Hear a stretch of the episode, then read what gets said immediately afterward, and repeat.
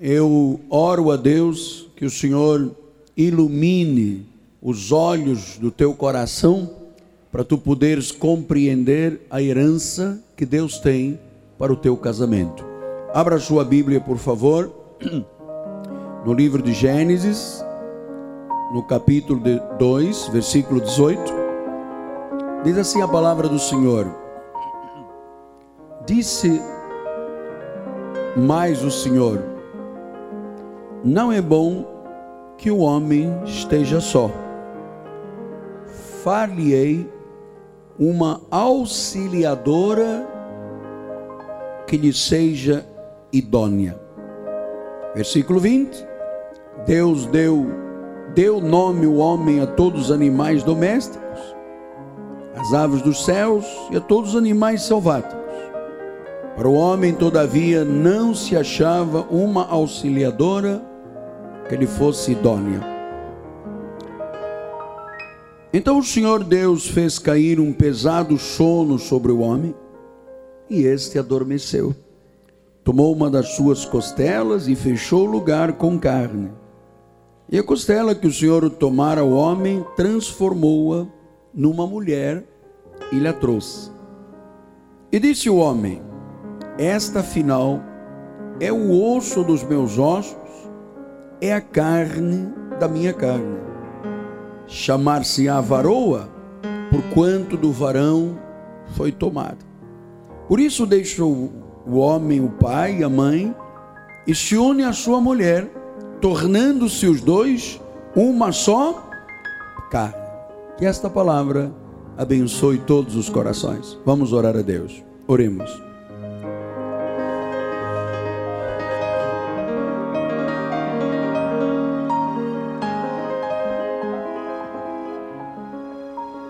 Senhor Jesus Cristo, damos-te toda a honra, todo o louvor e toda a glória, por podermos ter a convicção e a certeza de que estamos no lugar certo, com o povo certo, com o pastor certo, com a doutrina certa e para, como ovelhas de Jesus, sermos apacentados, cuidados, ensinados, segundo os propósitos daquele que a todas as coisas revela. Por isso, Senhor, ilumina os olhos do coração espiritual do teu povo, tira véus, escamas, para que todos possam entrar e viver e praticar esta palavra maravilhosa. Em nome de Jesus, com fé, me disponho agora para que o Senhor use os meus lábios, as minhas cordas vocais saudáveis e perfeitas, para iluminar a igreja com a palavra eterna. E o povo de Deus diga: Amém, Amém e Amém. Graças a Deus. Meus filhinhos na fé, santos preciosos, minha família, selo do meu apostolado. Conforme o apóstolo disse há pouco, nós entraríamos este mês já no mês das doutrinas da graça de Deus. Mas por uma questão meramente espiritual e de inspiração de Deus, o Senhor me disse claramente, Miguel, continue abençoando e ensinando as famílias da igreja a viverem, terem comportamentos bíblicos, para que todas as famílias do ministério se tornem efetivamente famílias poderosas, famílias bíblicas e, por que não dizer-lhe, as famílias tradicionais evangélicas que sumiram do mapa aí fora. Então, precisamos de voltar à questão fulcral, à questão principal, que é o modelo original do casamento. Como é que Deus quer construir, à luz da Bíblia, um casamento que se transforme numa família feliz? Você sabe, todo mundo, quando pensa no casamento, pensa num ideal.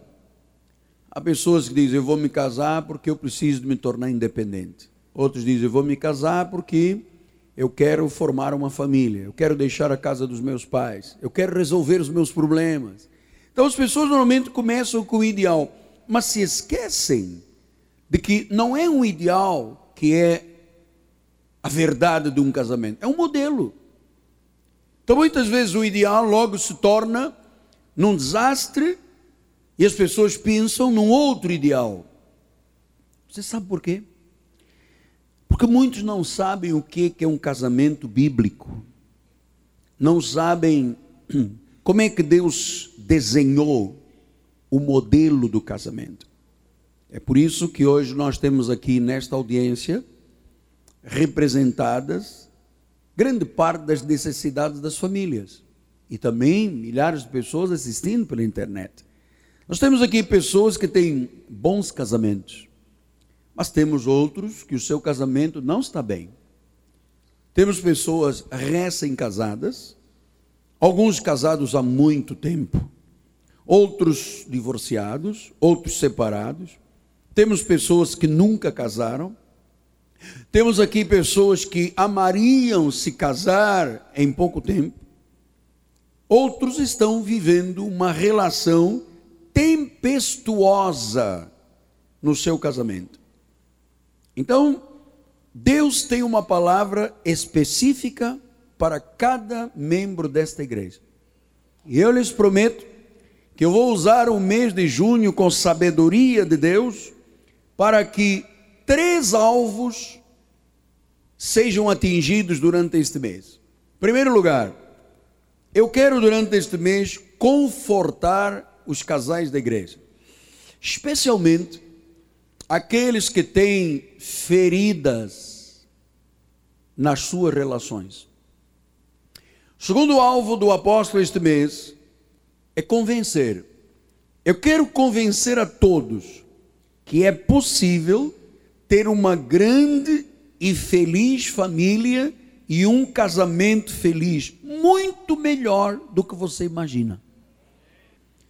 E em terceiro lugar, o meu alvo é desafiar você a corrigir os problemas e as situações que causaram os problemas e entristeceram você no seu casamento. Então, eu tenho três alvos: confortar, convencer e desafiar. Para isso, nós precisamos primeiro de conhecer como é que o Senhor originalmente pensou desenhou, criou o casamento. Então, vamos lembrar como é que diz o livro de Gênesis? Vamos lá. Gênesis 2:18 disse: Disse mais o Senhor Deus: Não é bom que o homem esteja só. Falhei uma auxiliadora que lhe seja idônea. Deus está falando isto a Adão. Adão estava num ambiente saudável, chamado Jardim do Éden. Éden, do original hebraico, quer dizer lugar de deleite. Não havia poluição, não havia mosquito, não havia problemas. Era um ambiente de deleite, um ambiente perfeito. E lá estava num canto do jardim um homem que pensava e dizia: Meu Deus, eu estou olhando um macaco aí agarrado a uma macaca. O leão lá passando a crina na lioa. O cavalinho lá com a égua passeando. Né? O urso com a ursa. E eu aqui sozinho, Deus. Diz que não se encontrava, não se achava uma auxiliadora. Então, Deus chega e diz assim: não é bom que o homem esteja só. O primeiro problema e o mais antigo problema do ser humano sempre foi a solidão. Deus não quer que o homem esteja só. Deus não quer que a mulher esteja só. Deus não quer que ninguém sofra de solidão. Então, quando ele disse: Eu vou lhe preparar uma auxiliadora, a primeira coisa que Deus pensou no casamento não foi a vida sexual foi o companheirismo. Ou seja, Deus sabe que isto é verdade. Todos nós precisamos de uma companhia. Então o que, que Deus fez? Criou um homem e criou uma mulher. Então, companheirismo tem que ser a base principal de uma relação que começa no modelo de Deus. Deus olhou e disse: Não é bom que este homem esteja só. Ele sabe que a solidão mata, a solidão destrói, a solidão gera depressão. Então Deus disse: Não, eu vou lhe preparar uma mulher para ser a sua companheira. Você sabe que o companheirismo é que muitas vezes sustenta uma relação. É, é muito bom você entender o que é companheirismo, as pessoas estarem dentro de casa, é, curtindo uma outra, é, pensando da mesma forma, é, enfim, tendo os mesmos interesses. Companheirismo é muito interessante. Não adianta você estar, ah, minha companheira, minha esposa, depois trazer todo o trabalho de, da sua empresa para dentro de casa e não ligar para a esposa nem para os filhos. Ou então você, o seu companheirismo, você diante de uma televisão vendo novela e a sua esposa na cozinha fritando peixe. Companheirismo é outra coisa. É um desejo mútuo de compartilhar a vida. É isso que Deus pensou. Então, o homem precisa de uma companheira idônea. A mulher precisa de um companheiro idôneo. E nós entendemos que quando Deus pensou no modelo da família, que Deus pensou no homem e na mulher, não adianta agora o Supremo Tribunal vir dizer que não, que as pessoas do mesmo sexo têm os direitos que os heterossexuais têm. Não têm, não podem ter diante de Deus, porque quando Deus disse Adão e Eva. Então, Deus pensou no modelo de casamento. Porque Deus sabia que os casados vivem mais tempo que os solteiros. Deus sabia que os casados têm uma melhor psicologia de vida do que uma pessoa solteira. Deus sabia que os sistemas vitais do nosso organismo funcionam muito melhor quando um homem está com uma mulher e vice-versa. Deus sabia que haveria muito menos frustração sexual se ele tivesse um homem e uma mulher casados.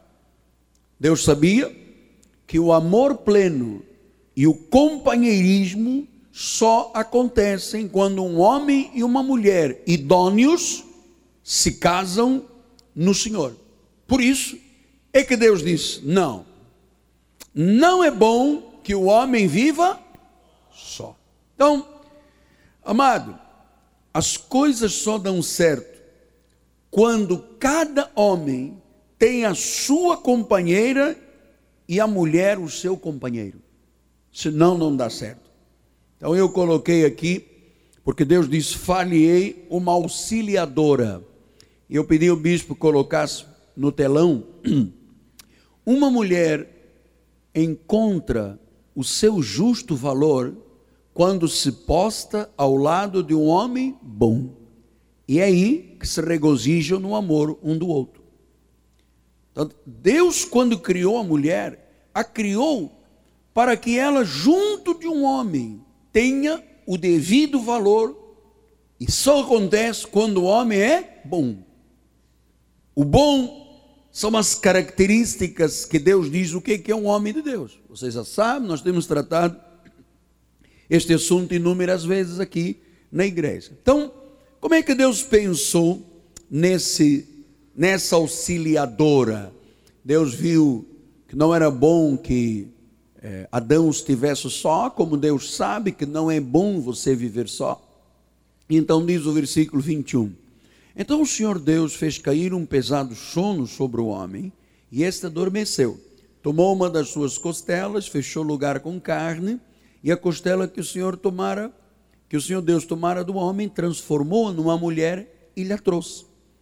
Veja, lhe trouxe significa que Deus sabe quais são as necessidades que um homem e uma mulher têm. Porque Deus poderia ter dito, meu amado Adão, celibato e ponto. Deus disse, isso seria um terrorismo. Deus não criou celibatários, Deus não criou homens para viverem sós, nem mulheres para viverem sós. Depois ele diz no versículo 23, ele diz, o homem, esta final é o osso dos meus ossos e a carne da minha carne, chamar-se-á varoa, por quanto do varão foi tomado. Então, veja que quando Deus cria a mulher, traz a Adão, e Adão teve uma reação de aprovação. Ele disse: Esta é afinal o osso dos meus ossos, é a carne da minha carne. Então, Adão, naquele momento, entendeu que ele só seria feliz e só poderia ter uma profunda comunhão com aquela que Deus gerou como mulher. Adão deve ter olhado para Eva e não deve ter dito apenas: é, Deus, muito obrigado. Esta senhora, é, os, os, ossos dos meus ossos, eu, a carne da minha carne. Não. Ele deve ter olhado para aquela mulher e a primeira coisa que disse: Uau! Não se esqueça que ninguém usava roupa naquela época, né? Ele deve ter dito: Que perfeição! Oh, elas estão equipadas até com o poder de reprodução. Porque quando ele diz mulher, esta palavra vem do hebraico isha, quer dizer tirada do homem. Então Adão não pode ter olhado para a criação da mulher e dito apenas osso dos meus ossos e carne da minha carne. Ele disse: Senhor, é isso aí, legal, valeu. Mulher Eva, você é a única e a melhor mulher do mundo para mim a natureza. Ele deve ter olhado e deve ter dito: linda, vida, minha tudo, demais. E se for mais adiante, ele diz: gostosona. Você sabe uma coisa? Ah, todos os casamentos começam assim. Quando dá aquela cruzada de sentimentos, de emoções, de química, todo mundo diz: Uau! encontrei. Essa era a mulher dos meus sonhos, esse é o homem que eu pensei. Mas o que, que acontece nas relações das pessoas? Às vezes, de tanto uau, de tanto amor e tanta admiração, tanta gente termina num tribunal se divorciando. Por que, que tudo começa com uau e depois tantos problemas psicológicos, às vezes agressões dentro de casa, violência doméstica. Pessoas tentam suicídio por não aguentarem mais a pressão de um marido, de uma mulher, às vezes morrem prematuramente. Por que, apóstolo? Por que, que tudo começa com uau, o coração bate, a pressão arterial sobe, os olhos ficam brilhantes. Né? Por que, que isso tudo depois desaparece? Eu vou lhe dizer o porquê. Porque as pessoas não seguem o modelo de Deus. Porque muitas pessoas casam apenas por um ideal. Não seguem o que Deus determina. Então nós vamos aprender hoje que existe um versículo bíblico que cinco vezes o Senhor deixou mencionado na Bíblia, e que é na realidade, ou são as 21 palavras que são o fundamento, o alicerce de um casamento estável, preconizado por Deus. Todo bom casamento tem que ser fundado neste versículo bíblico. Vamos lá? Versículo 24. Olha lá. Por isso, deixa o homem, pai e mãe, e se une à mulher, tornando-se os dois uma só carne. Então, ouça: o casamento bíblico, que é indestrutível, só funciona com a regra de Deus. E Deus diz que quando um homem se junta a uma mulher, alguma coisa tem que ser deixada para trás não pode trazer o passado para o presente. E aqui vai a primeira instrução. O Senhor disse: Adão, O homem e a mulher casados no Senhor, primeira coisa que tem que fazer, deixar os pais. Deixar os pais não é abandonar os pais. Deus nos livre. Nós ensinamos nesta igreja que tem que honrar pai e mãe, para que se prolonguem os dias e tem que viver feliz nesta terra. O único mandamento que tem essa bênção é a honra ao pai e mãe. O que, que Deus está dizendo? Deixa o pai e a mãe. O Senhor está dizendo: deixe psicologicamente e emocionalmente a dependência dos pais. Rompa, corte o cordão umbilical da dependência, eu repito, da dependência emocional e psicológica dos pais. Porque quando alguém se casa, as relações com os pais têm que mudar. Foi Deus que determinou, não foi o apóstolo da igreja. Foi Deus que disse: deixe o pai e a mãe. É como quando nasce uma criança. Se o médico não cortar o cordão umbilical, a criança morre. Então não há casamento que progrida se não houver um corte na dependência emocional. Você não pode viver de outra forma se quer ser feliz e seguir o modelo de Deus. Olha, a pessoa pode morar até na mesma casa dos pais, não tem problema. Pode morar no quarto de cima, não tem problema. Pode construir uma meia água no final do terreno, que o pai já compra aquele terreno grande para ir construir na casa dos filhos. Não tem problema. Pode morar a 500 quilômetros em São Paulo ou a 9.800 quilômetros em Portugal. Não tem problema. O dia a dia, psicologicamente, tem que ser cortado. Esse cordão de dependência, quando não é cortado, traz muitos problemas. E você sabe quem é que sofre? Veja você que quando se discute o problema de relação de famílias, quem são os acusados normalmente de gerarem os problemas de família? Olha, quando é que o, o, o genro diz assim: Eu estou com problemas na família por causa da minha. Você está entendendo? A galera conhece isto bem.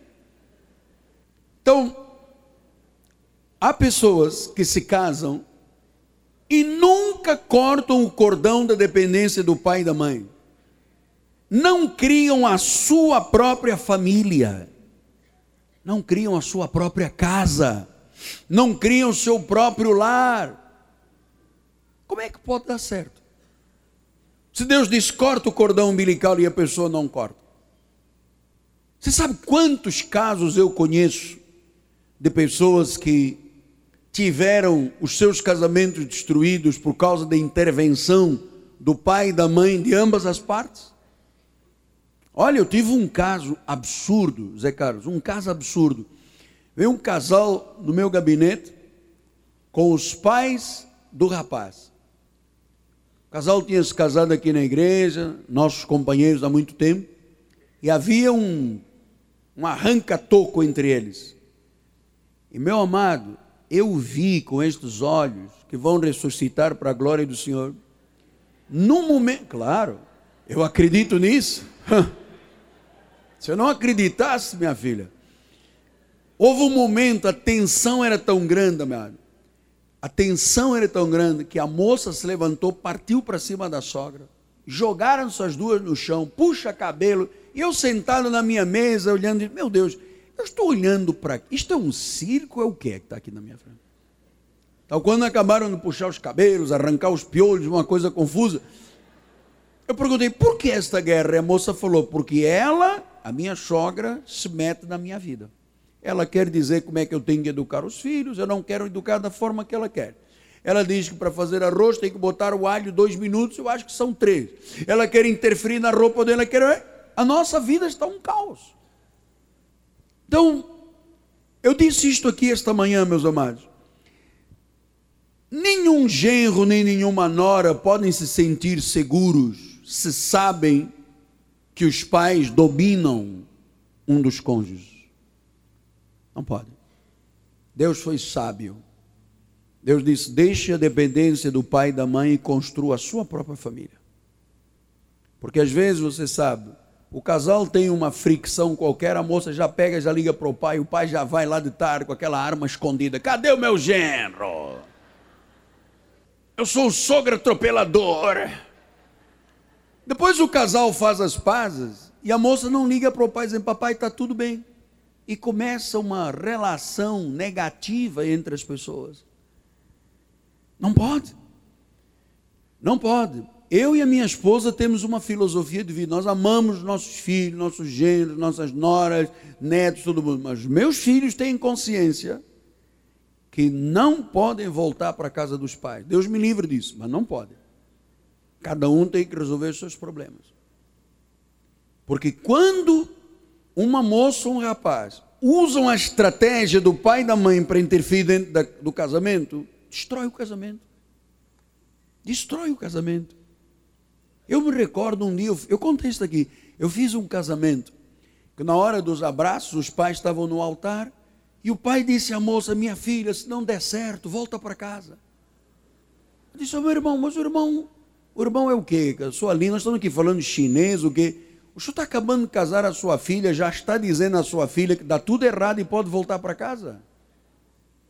Isso é coisa de chinês. Então, à luz da Bíblia Sagrada, os pais não podem competir com os maridos ou as esposas dos seus filhos, das suas filhas. Isto gera insegurança, isso gera medos. Porque eu conheço, olha mesmo, 36 anos acompanhando a vida de milhares de pessoas. Eu conheço genros que têm um medo que se pelam do sogro sogro é aposentado do BOP. Você sabe o que é um indivíduo com um sogro aposentado? Treinador de boxe e luta de karatê do BOP. Qual é o genro que vai dizer, não, eu, eu lido com meu sogro de homem para homem? Não, meu irmão, não vai conseguir. Ele vai ter medo. Então, a sua família tem que ter prioridade. A sua família agora constituída marido e mulher, portanto, o casamento tem que ter prioridade sobre o resto da família. A primeira coisa, Deus disse: deixe o pai e a mãe, corte o cordão umbilical do papai e da mamãe, crie a sua própria estrutura, siga a moça não pode ficar no telefone agarrada com a mãe. Mãe, o que, é que eu faço? E agora? Ah, sei que. Não pode. Todas as instruções que você tinha que dar, você tinha que dar antes de casar. Casou, Deus disse agora, corte. Cria sua estrutura. Cria sua própria família. Segundo lugar, um casamento só progride para o bem quando se deixam as pessoas do passado. Você sabe, às vezes a pessoa teve um namorado, teve uma namorada, teve um marido, teve um, um divórcio, uma viuvez e volta a se casar. O passado tem que ficar no passado. A pessoa não pode se casar de novo e depois dizer: Ah, que saudade do falecido. Isso acaba com o carinho, o que você falou acaba com o quê? Não, acaba com, com, com, com, com, a, com, a, com, a, com, com a, Acaba, acaba. Né? Então, você já viu o que no meio de uma, de uma conversa de marido e mulher você dizer, puxa, o meu falecido. O falecido fica andando dentro do quarto, puxando o pé do novo marido. Ah, apareceu aqui de noite. Tem que deixar. O foco da vida é a que você vive hoje. Senão você vai cair numa armadilha, numa cilada chamada comparação. Ah, o meu primeiro marido, ah, minha esposa, a minha mãe, você não sabe, a minha mãe. Então não pode, porque não compare. Se você começa a comparar, você cultiva o seu passado no presente. Amados, casamento espiritual e bíblico, evangélico, é uma relação exclusiva entre marido e mulher. Não é entre marido e mulher, e pais e mães, e tios e avós. É entre marido e mulher.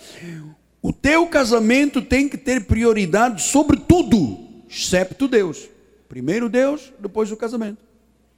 Porque nós colocamos aqui, a coisa mais importante da vida depois de Jesus é sim o teu casamento.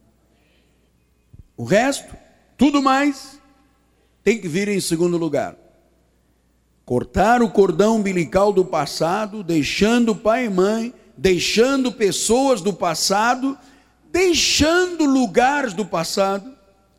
Meu amado, você não pode viver do passado, o passado passou, tem que zerar. Você não pode dizer, não, mas na minha casa, isso é coisa do passado. Agora você criou uma nova casa. Você tem que viver o presente, a sua família, a sua casa, a sua realidade, viver em novidade de vida. Porque o próprio Senhor Jesus Cristo fez isso, quando ele trouxe graça e verdade, ele cortou com o judaísmo. Ele não veio agregar novas regras ao judaísmo. Ele veio, ele não veio remendar um velho sistema de condenação e morte com algumas dicas da graça. Não, ele disse, fica para trás, em 2 Coríntios 5,17, o Senhor diz assim, 2 Coríntios 5,17, 2 Coríntios diz assim, assim, se alguém está em Cristo, é uma nova criatura. As coisas antigas já passaram. Tudo se fez, dois que se fizeram a novo. Deixe também os seus problemas para trás. Você sabe, algumas pessoas constroem uma nova relação, mas trazem os problemas do passado. Deixe os ressentimentos. Hein? Deixe para trás o que ficou para trás. Deixe o pesar, as mágoas, o desgosto, o fracasso. Deixe para trás. Então, é muito importante eu já vi casamentos destruídos porque um dos cônjuges não conseguia abandonar a mágoa. Eu já lhe contei aqui inúmeras vezes. Eu fui assistir a uma senhora jovem, bonita, que partiu, foi promovida para a glória de Deus, e ela morreu prematuramente, com trinta e poucos anos, porque ela não conseguia perdoar, ela tinha uma mágoa contra o marido que atraiu, engravidou uma moça em outro estado, e quando ela descobriu isso, ela ficou catatônica e morreu. Ela disse: Eu não vou conseguir viver, e morreu. Então, casamentos, famílias que se destroem, porque a pessoa guardou uma mágoa do passado. Meu amado, você não pode mudar o seu passado. Aceite que há coisas que nós não podemos mudar. E foque a sua vida não no que foi perdido, mas no dia de hoje. Olha, deixe para trás também os sentimentos de culpa. Nós vamos tratar isso aqui na quarta-feira. Porque muitos casamentos morrem por culpa. Você sabe, as pessoas não não tem muitos casamentos que eu acompanhei que chegaram à destruição, não deu para restaurar, meu amado, pessoas que começam uma relação ocultando da outra ou do outro uma situação de desonestidade, de deslealdade, e depois começam a criar muros de proteção emocional, escondem-se e lá vem o sentimento de culpa. É uma tortura. Culpa destrói casamento, culpa arruina a vida, culpa mata a intimidade do casal culpa destrói a vida sexual, é uma tortura. Então, não é justo uma pessoa se casar para viver debaixo de uma tortura, de um sentimento que amarra as emoções, que não deixa a pessoa ser plena na sua relação com o seu marido ou com a sua esposa. Então não deixe o seu passado manipular o seu presente.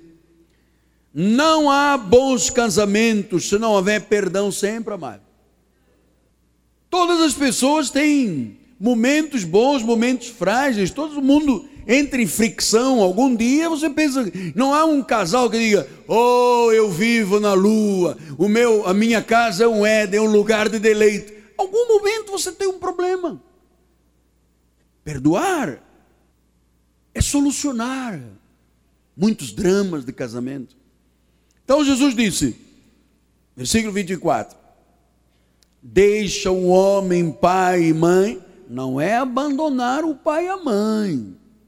Eu tenho uma mãezinha de 86 anos, você sabe quanto nós aqui cuidamos de minha mãe, telefonema para trás, para frente. Ontem, ontem minha mãe foi entrar no elevador, disse que perdeu o controle, caiu, bateu com a cabeça. Meu irmão Nelson ligou, eu liguei, confortamos a minha mãe. A gente não abandona mãe e pai nunca. É a coisa mais perversa é abandonar um pai e uma mãe.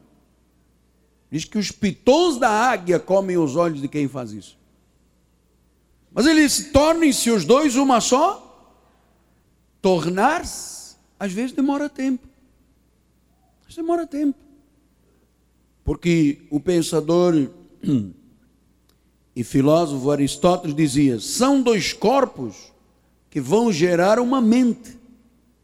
Não há mais direitos separados, não há mais nada independente, os mesmos interesses, os mesmos alvos, é união do amor, é união da alma, é viverem colados, é viverem misturados, é viverem comprometidos.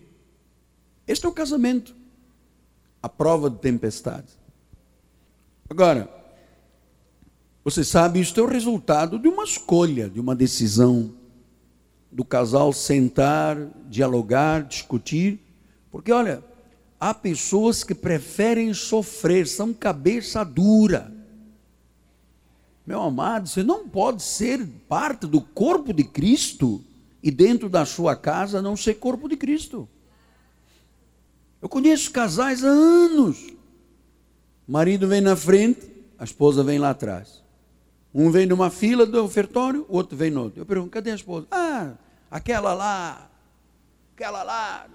Aí pergunto o marido, é o teu marido? Ah, aquele lá.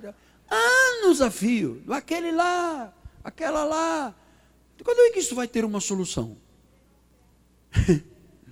então, o bom casamento é o resultado de uma escolha, não é o resultado de uma chance.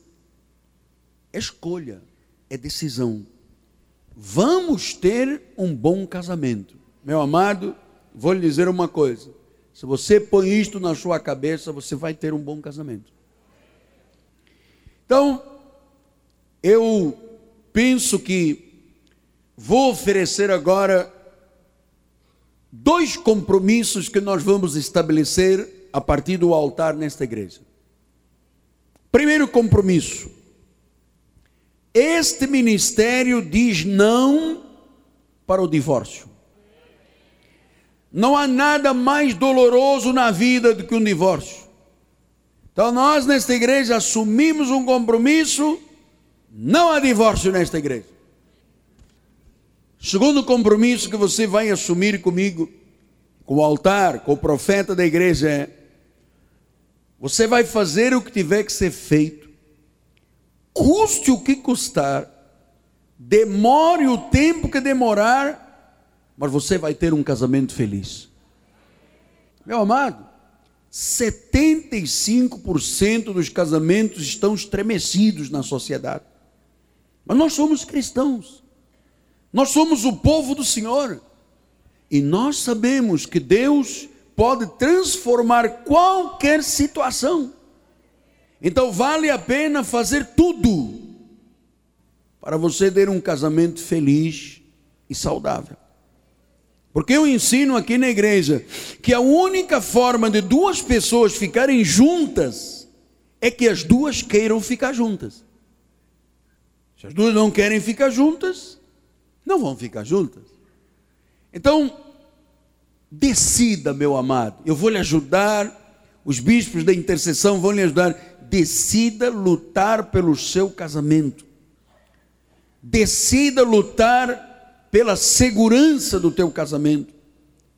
Decida ser uma só carne. Isto leva tempo. Nós viemos de culturas diferentes, de famílias diferentes, alguns de cor diferentes, de hábitos diferentes, leva tempo. Mas o que eu sei é que Deus lhe trouxe aqui esta noite, para que a partir de hoje você receba, nos cultos deste mês, uma palavra de esperança para o teu casamento. Que você siga as orientações do altar. Porque no Brasil, as estatísticas são assustadoras. Um em cada três casamentos no Brasil aí fora acabam em divórcio. Um em cada três.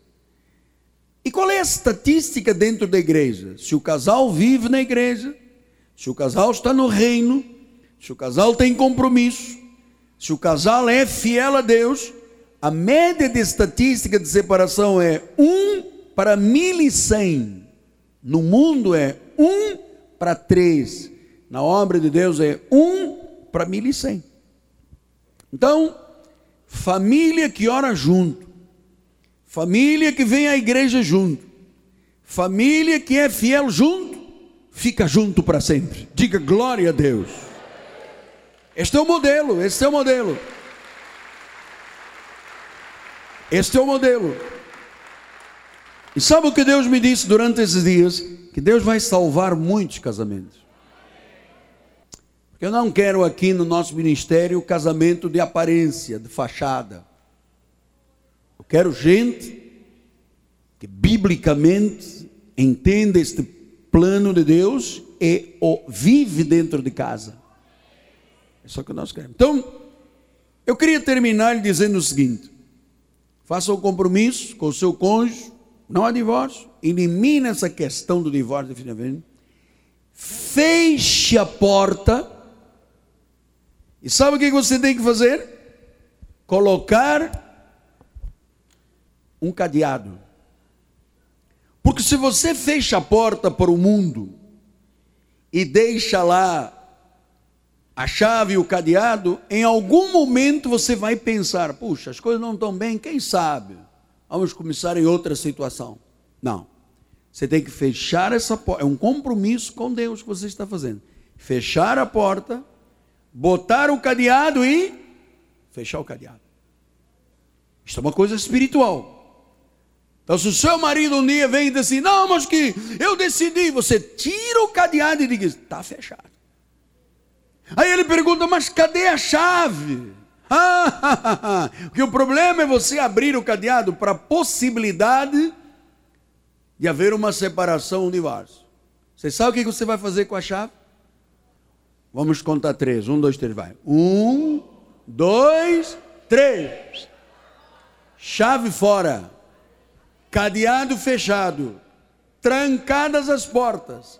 Solução está dentro de casa com temor a Deus e Bíblia sobre a mesa. E ao seu nome, toda a glória. Quando dois querem, acontece, amado.